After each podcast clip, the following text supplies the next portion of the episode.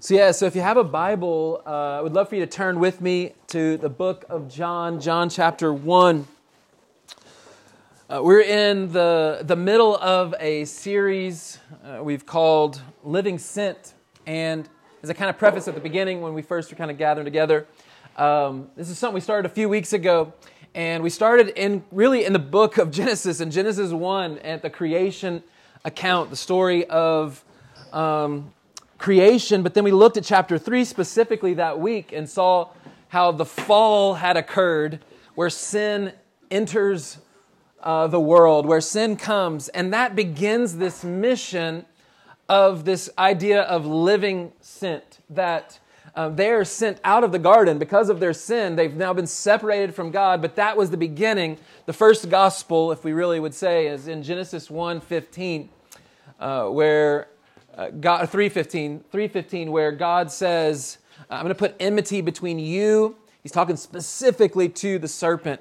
He first uh, tells the serpent, like the actual animal of the serpent, to uh, that you're going to be stuck on the ground, on your belly. You're going to eat of the, the dirt and the dust. But then he turns and he's specifically talking not just to the serpent anymore, but actually to Satan. And he tells Satan that I'm going to put enmity between you and the woman and her offspring and your offspring. But then he makes a promise that eventually, though, what's going to happen is, and it was a promise of the gospel that, yes, Satan would uh, present a, a blow to Jesus, right? I mean, Jesus, because of the sin of the world, because of Adam and Eve's sin, and then that its effect on the whole world, yes, Jesus himself, this one seed of Eve, was going to come and he was going to experience uh, suffering, great suffering, even to the point of death, even death on a cross, as we know in the New Testament. But ultimately, we know that Satan was destroyed in the resurrection when, uh, when, when his power over even those who follow Jesus is he cannot have that hold on us any longer because Jesus has presented a death blow to um, to Satan. And so what we see though is this is that's the beginning of a mission that's needed. A mission that's needed because here's the cool thing is what we said is we go all the way then we fast forwarded from week 1 to uh, Genesis 12 and we looked at Abraham and how Abraham was blessed to be a blessing. God calls him out. And what we were saying and really that week is, and this is, this is what's so incredible about who God is, is that he calls you to himself, right? He calls people to come to him. We see that in the Gospels. We see that with the disciples. He says, come to me. But then what does he do? As he brings people in, and that's what happens in salvation, right? When, when we experience who God is and we believe in the gospel, we put our faith in Jesus, we experience, uni- we're united with him. Uh, this is what is so uh, such a mystery in, in, Scripture. This is why Paul would even describe it that way. The, the gospel is like this mystery. It's this great mystery because it's unfathomable to think that the holy God of the universe would offer salvation to sinful people. And so he brings them to himself. But what does he do? He blesses. He, he blesses by going after. He pursues and he, he brings people. He's drawing people to himself. He brings them in. But oftentimes what we see is what happens, right? When he brings them in, what does he do? He brings them to send them out. He brings them in and then he sends them out for mission. We see this throughout the whole Bible. Over and over, you see God calling people to himself Abraham, Moses, even Jonah. He calls Jonah, and then he's like, Jonah, you know, all the other prophets. Uh, Jonah is like, normally it's like he's prophesying, but that, the book of Jonah is about the prophet. Uh, and it was really more a picture of even who God is and what he's done. But we see that he brings people in. And then we fast forward again to Exodus 3, and we see the call of Moses. Moses, same thing. He calls him to himself. He comes in this fiery bush that will not uh, burn up. And Moses is like, ah, I want to go see what this is, why it's not consumed. And he goes, and God calls out to him and says, Moses, Moses. And then what we learned that week is that God hears the cry of his people. Even though the Israelites had probably most likely forgotten the Lord in their slavery. They were crying out. They don't even, we don't even know what they were crying to or who they were crying to. We don't even see that in Scripture. Like, are they crying out to God, the Yahweh, their, their Lord, their, the God of Abraham, Isaac, and Jacob, their God? We don't know. We just know they were crying out, and God hears the cries.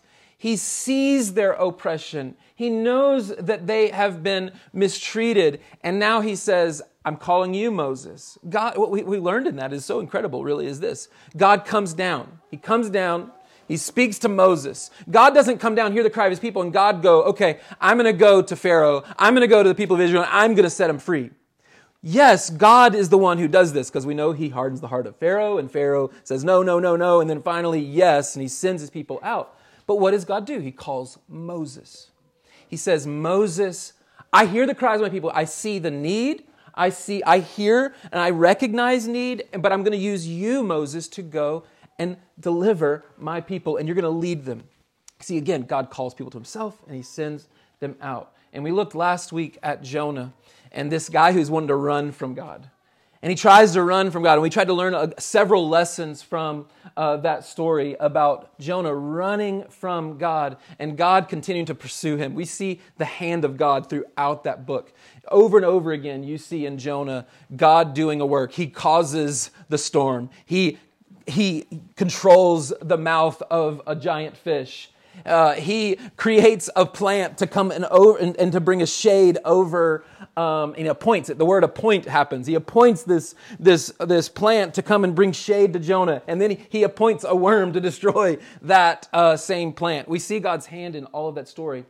But what we were saying, even in that story, is like, what is the implications? What does it mean that these lessons that we can learn from this runner, Jonah, that man, he runs from God, but God continues to pursue him and he calls him. And we said salvation, there's a great line in, uh, in, in specifically in this book, and it says, Salvation is of the Lord. You see, what, what was standing in the way, what's so, in, what's so incredible about that, that, that book of Jonah is what was standing in the way of Nineveh and their repentance and their trusting in God and their repenting of their sin and their evilness. It wasn't specifically their sin. Yes, their sin had separated them from God. We know that from Scripture. If you look at all of Scripture, sin separates us from a holy God. But what was preventing them from repenting? We were saying it was Jonah. Jonah stood in the way. He runs away, and God says, uh uh-uh, uh because God is all powerful. He says, No, no, no, you can't run from me. You can try to go 2,500 miles the other direction away from, from where you are and 500 miles to Nineveh. You can run 3,000 miles away from Nineveh, but I can still watch you and see you, and I know you. So I'm going to cause this storm. And I'm going to draw you out. And so Jonah repents. He repents in the belly of a fish, and then he goes, but he kind of goes dutifully. It's kind of like, okay, God, I'll, I'll, I'll submit. I'll do what you want me to do.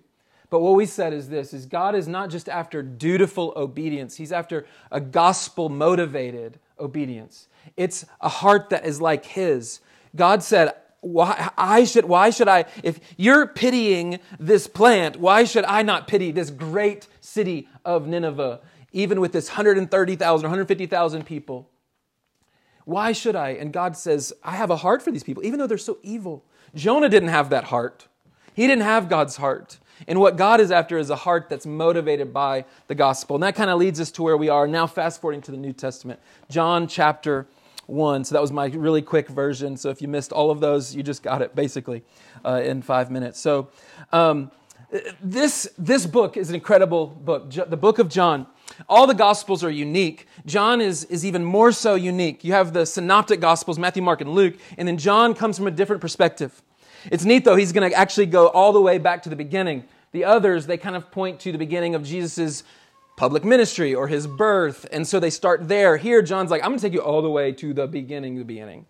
And he does this. And what's incredible about this book and what I hope Scripture does for you, as it is doing and continues to do in my life, is it gives me a bigger picture of who God is. Every year of my life, as I read more Scripture and as I learn more about who God is, it almost seems like God gets bigger, right? Um, I, I, love how C.S. Lewis, uh, one of my uh, favorite, I had my children, which I'm like, we watched uh, Chronicles of Narnia, like, I don't know, a few, a few, I don't know, it was probably a month or so ago. And uh, watched the first one uh, with the Chronicles of Narnia, and and like man, Levi was like, uh, uh-uh. uh he was too terrified, so he ran upstairs. Colson stuck around, but he seemed terrified too. And uh, I'm like, no, you will watch this. You will learn so many great lessons about God in this book. And they're going like, who's Aslan again? I'm like, okay, let me just pause. Let me explain, you know, or whatever. But one of the great lines in this book, because C.S. Lewis was a believer, and he uh, and and he has Aslan, who is this massive. If you've watched the movie or if you read the books, you know he's this massive lion, and he's this picture of Christ in the in the books, in all the books. And and, and so I love what so, so, this Lucy has this interaction with Aslan. And uh, as she's gazing into his large, wise face, she says, she's like, or he says, Welcome, child, he said. And Aslan said, Lucy, uh, uh, or, Aslan said, Lucy, you're bigger now. Like she's, she begins to say, You're bigger.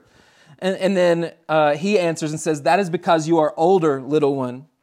And then, not because you are. And he says, I am not, but every year you grow, you will find me bigger. It's not because Aslan is bigger, and it's because she's had more time with Aslan, but more she has experienced who he is and gotten to know him, he seems bigger every time to Lucy. And I hope that's the truth when you go to Scripture, when you open up God's Word, that it, God becomes bigger and bigger. It's not that he's actually any bigger, it's because the more time you've had with him, the bigger uh, he becomes. And so, what I want us to do really this, this morning is just look at four truths, and you have some notes there in front of you. Um, really, just four truths. There's so much. This is the prologue of John's gospel, all these 18 verses. It's an incredible study. We could spend weeks uh, and look at different uh, focuses, but today I want us to focus on these four truths about the incarnation that should shape how we live. So, four truths about the incarnation that should shape how we live. I want us to first just read this, uh, this section. We'll read just chapter 1, 1 through 18 together. So if you have God's word in front of you, let's look at it together. He says this In the beginning was the Word, and the Word was with God, and the Word was God. He was in the beginning with God. All things were made through him, and without him was not anything made that was made. In him was life, and the life was the light of men. The light shines in the darkness, and the darkness has not overcome it. There was a man sent from God whose name was John. He came as a witness to bear witness about the light, that all might believe through him. He was not the light, but came to bear witness about the light. The true light, verse 9, which gives light to everyone, was coming into the world. He was in the world, and the world was made through him, yet the world did not know him. He came to his own, and his own people did not receive him. But to all who did receive him, who believed in his name, he gave the right to become children of God, who were born not of blood, nor of the will of the flesh, nor of the will of man, but of God. And the Word, verse 14, and the Word became flesh and dwelt among us, and we have seen his glory, glory as of the only Son from the Father, full of grace and truth. John bore witness about him and cried out, This was he of whom I said, He who comes after me ranks before me because he was before me. For from his fullness, from Christ's fullness, we have all received grace upon grace. For, by, for the law was given through Moses, grace and truth came through Jesus Christ. No one has ever seen God, the only God, who is at the Father's side. He has made him known. Man, what an incredible opening to an incredible book that I hope that you will study and spend your life studying these Gospels. I want us to pray, and then we're going to look at these four truths about the incarnation that should shape how we live. Let's pray. Father, we thank you for the Word who became flesh and dwelt among us. We thank you that you are God and there was no one like you. Uh, we thank you that you came. And I, hope that this morning, my prayer and this morning as well, and what I'm asking you to do through your Spirit, is to help teach us and show us how we're to live in light of this wonderful truth of your coming, that you were sent into our world. You invaded our world. So help us to open up our eyes and open up our hearts. May your Spirit do that work in us and it shape us, that it would mold us how we go about our lives, that we would live differently uh, because of the impact of your word and your spirit in our lives. And so uh, go before me even as we walk through this passage together, and we ask it in Christ's name. Amen. All right, so truth number one here. Truth number one, very simply, uh, if you have notes there, because Jesus is the eternal creator God, we can know that he cares for us. So let me say that again. Because Jesus is the eternal creator God, we can know that he cares for us. So here's what I mean by that is this. We, we learn that here. If you look at verse 1 through 3, we see this. In the beginning was the Word, and the Word was with God, and the Word was God. He was in the beginning with God. I mean, so first of all, we get to see who Jesus is. I mean, that is the question most people are asking. Jesus asked this of his disciples Who Do the crowds say that I am? And then specifically, he goes to Peter and to the disciples, Who do you say that I am? And then Peter's response, You are the Christ. You are the Son of the living God. This is the question of the day. This is the question that has impacted everyone ever since there was a, a human being. Who is God and what is He like? We learn here, it, uh, we learn some amazing truths about God just in these few verses and really just these few lines. That Jesus is eternally existent. You see, some people have it all wrong. They're like, oh, they want to pray to baby Jesus. They think Jesus was just like this little infant, and this is who Jesus was. That like, all of a sudden, Jesus came on the scene about 2,000 years ago. Now Jesus exists, and he was this creation. He was the first of all creation, maybe some would say. But what we see in Genesis 1, right? So if you go back to Genesis 1, this mirrors in the beginning, in the beginning um, God created the heavens and the earth. Here, in the beginning, was the Word. So we see the parallels John was using with even Genesis 1. But in Genesis 1, there is no sign of God being created. There's, in Genesis 1, when you read the creation account, there's no sign, there's no hint, there's nothing there telling us God had a beginning, that God was created. And in John 1, there is no sign of Jesus also being created. You see, Jesus is unique. He's eternally existent. He has always been and will always be.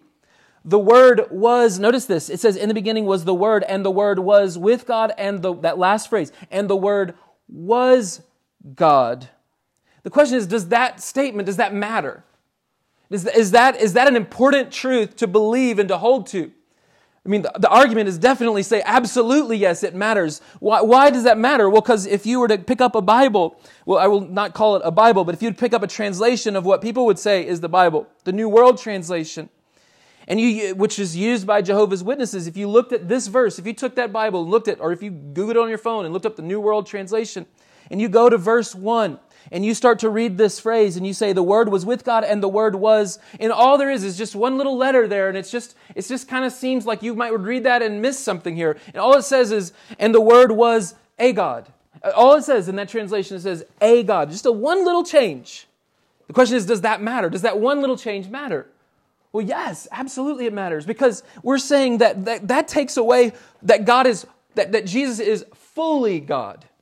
Not just, he's not just a God, he's not just a deity of many deities. He is God. This is pointing us to the Trinity, that God is one and that he has expressed himself and that he is distinct persons Father, Son, Holy Spirit. And Jesus is here being told by John that he is specifically God. This word was God. Notice this. He was in the beginning, not like literally like there was a beginning, but it's the point of like the beginning of time, what, what mankind would understand. Like before creation, before time, before there was a universe, there was God, and specifically there was Jesus as God. And so we learned this, though. Look, what we learned, though, about verse 33. All things, notice this, all things were made through him and without him was not anything made that was made. You see, Jesus, think about this. This is, I think this is such a, this is, I think, I don't know when this was, probably 10, 15 years ago. This really, I think, revolutionized and just continued to that, that picture of Aslan getting bigger and bigger. This is what happened to me when, when I understood, like, Jesus created me knowing that I and all of other all of mankind would rebel against him. He still formed me, knitted me. He creates mankind knowing that he's going to the cross one day. It wasn't like, "Oh man, Adam sinned. Eve sinned. Oh no, what am I going to do? I, man, I guess I'm going to have to come to earth one day and die on a cross." No, we learn in scripture in the New Testament and Paul tells us this in Ephesians that I mean, listen, before the foundations of the world, God already had a plan. This plan was already laid out. He's not responsive God. He is in control. He's a sovereign God and Lord and King. And here we learn that He created all things. I love how even John says all things. You see, my kids love Minecraft. I know none of you that have kids probably yet quite play Minecraft. Maybe you as an adult play Minecraft. I have no idea. But, but uh, I play it sometimes, but it's because I have children, okay? I promise. Um, but, but my kids, that when they go to Minecraft, they don't, they don't, they don't, they don't say, hey, dad, like they want me to see their creations all the time. You know, they've made something, or if they make Legos too in our basement or something, they're like playing with Legos. They want me, they want to show me all their creations. But when they go to Minecraft, they don't be like, they don't just zoom out really big and say, look at all that I've made, Dad. They don't just say, like, look at all of it. Like, just, I created everything. No, they, they, want us, they want me to see the details. And so they're like, hey, look at this. And they show me to a building, and I'm trying to keep my eyes open. And they're, and they're, and they're, and they're, and they're taking me up this ladder, and they're wanting to show me, like, hey, look how I made this ladder, how I put this here and put this trap door here, and I, and I made this slide and this water slide. And, and they take me to every single thing. It takes a long time, as Amanda and other family members know. you, get, you get the full experience of the full tour. Uh, but, but in a sense, that is what John is saying when he says, when he just uses these words, all things were made through him. It's like every little thing, every whale, every snail, like every, that, that was weird. That, that was not planned. That was, that, was, that was definitely not planned. I never even knew I was going to say snail today. I didn't know I was going to say, I was going to say whale, and then the snail just came out. So, but every, everything God has made, every little bit, every nose hair, to the, the, the furthest thing that you can think of in the deepest sea, God made all of it. Every thing. And here's how that, um, uh, uh, that, that this applies to us and why this truth of the incarnation should shape how we live. And even this truth in this verse is because Jesus, as you have that first point, because Jesus is the eternal creator God, we can know that he cares for us. Because Jesus is, he was fully God and he's the creator God. That means he created you. That means he created me.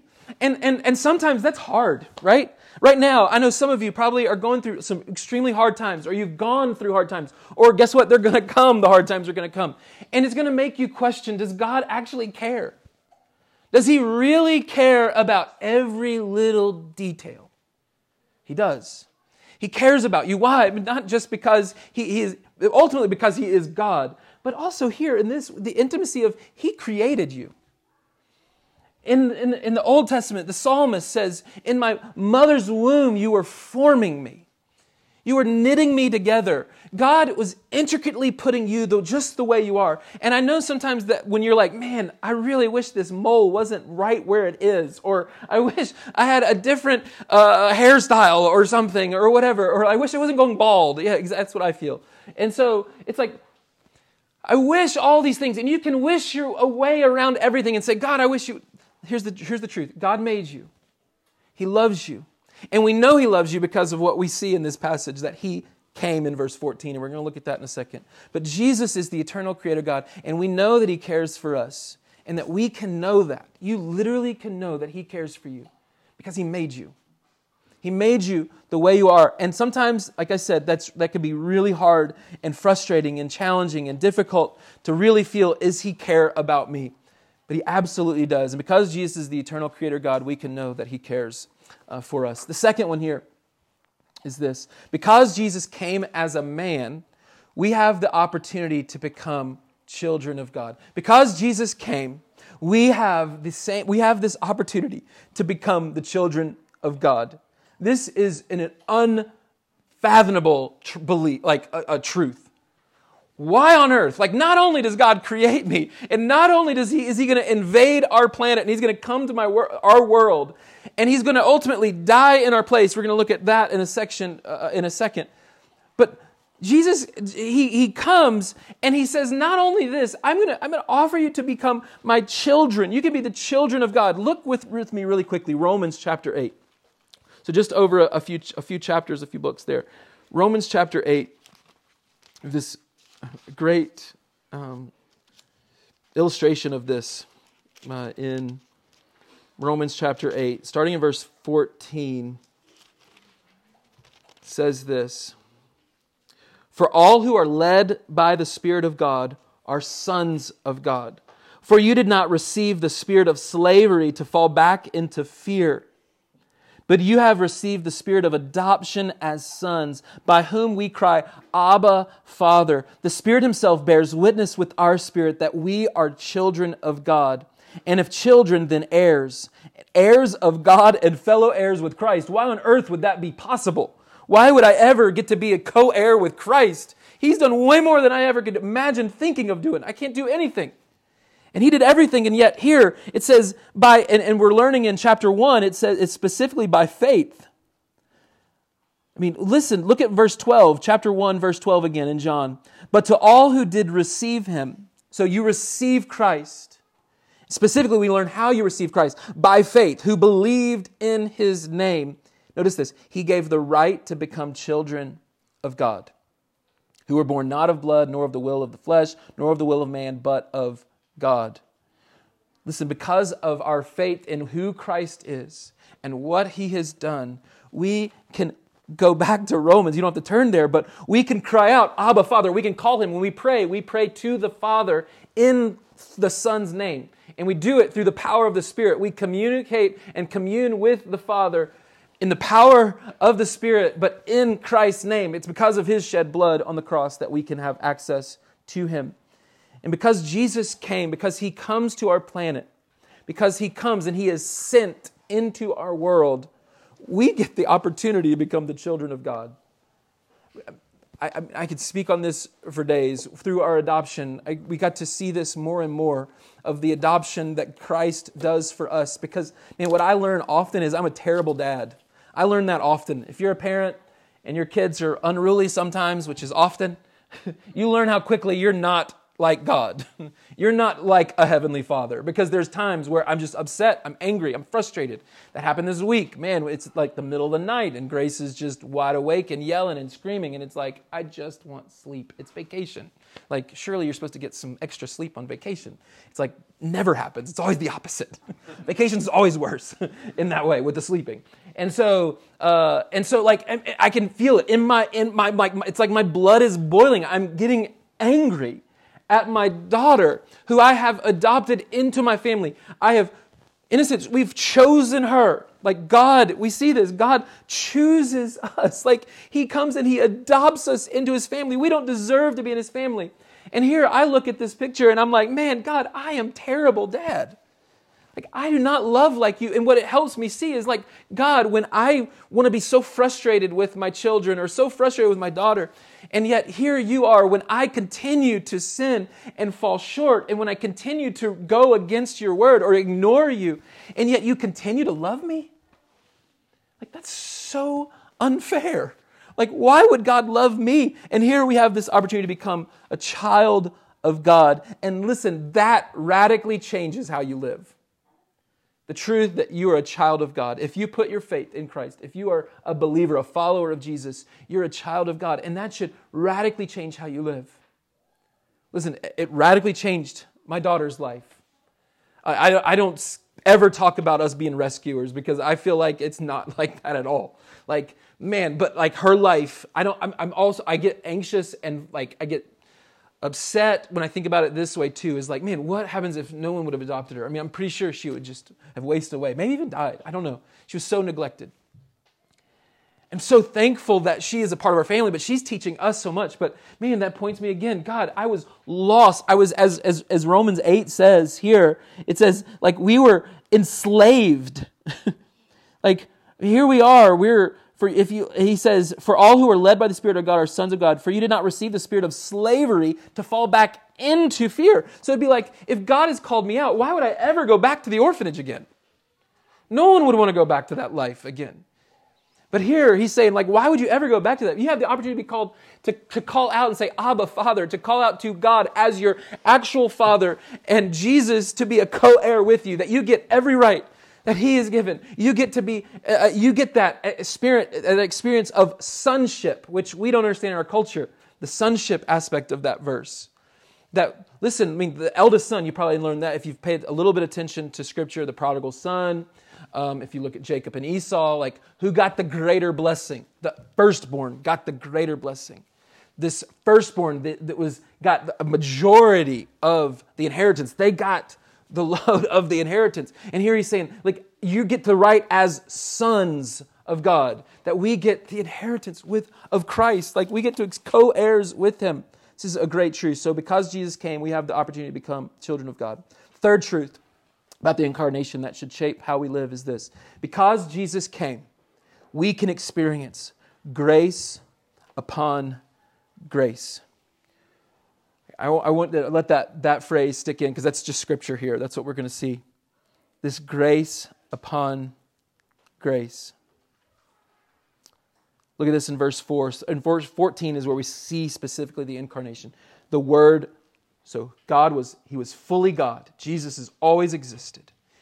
And in the incarnation in verse 14, he comes and he takes on human form. He doesn't transform uh, like a butterfly or, or like a, a, a, whatever they're called, a caterpillar into a butterfly. It's not like he, he takes on a new form and now he's a butterfly and he's no longer uh, a caterpillar. No, God takes on humanity onto his deity.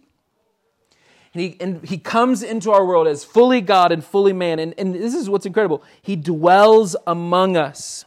He comes and he comes and he's like, hey, I'm gonna, I'm gonna be with people. I'm gonna experience life as a human as well. And so he experiences temptation. And so that Hebrews can tell us that, listen, he, can, he sympathizes with our weaknesses. He sympathizes with our struggles because he's experienced it too. And so here we learn, though, that because Jesus came, we can experience specifically grace upon grace. Look at verse 14. The Word became flesh, dwelt among us. We have seen His glory as of the only Son from the Father, full of, notice this, grace and truth. We have truth and grace. You have to have both. The truth of who God is, what He has done, who are we in light of what we have done and what Christ has done. The truth, but then also grace. But notice continuing on in verse 15, John, uh, uh, John, bore witness about him and cried out, This was he of whom I said, He who comes after me ranks before me, because he was before me. Notice verse 16. For from his, Jesus, from his fullness, we have all received grace upon grace. This is a really interesting wording by John. Because, I mean, when you think of grace, it's undeserved. It's like, like you're lavished, right? Like you're given something you don't deserve. And here's this gift. Here I'm giving it to you. Here it is yours. I give it to you. It's grace. You, there's nothing, it's unmerited favor. Like you don't deserve it. Here I give you grace. I'm offering you grace. But here he says, grace on top of grace. like it's grace overflowing with more grace. This is really a remarkable statement. Look at, you don't have to look there, I'll just read it. Romans 5, verse 20. Paul says it this way. He says, uh, wrong page, 5 verse 20, he says this Now the law came in to increase the trespass, but where sin increased, grace abounded all the more. Where sin is getting worse, grace is always continuing to get more and more. Because you can there's no there's no sin that god's grace can't cover. There's no there's no there's no height of our sin. There's no amount of sin that there's not enough grace for. It's not like grace runs out. Like i've run out of gas before driving my car. That was a, haven't done that in a long time thankfully. That was back in college days when i had no money. And i still drive it to the limit though i'm not going to lie. But thankfully they always tell you zero and the zero that doesn't mean anything. There's still a little extra gas in there somewhere. Um, but like you, you, eventually you run out right? Like eventually like the like you drink water eventually it's gone. Here this idea is grace is it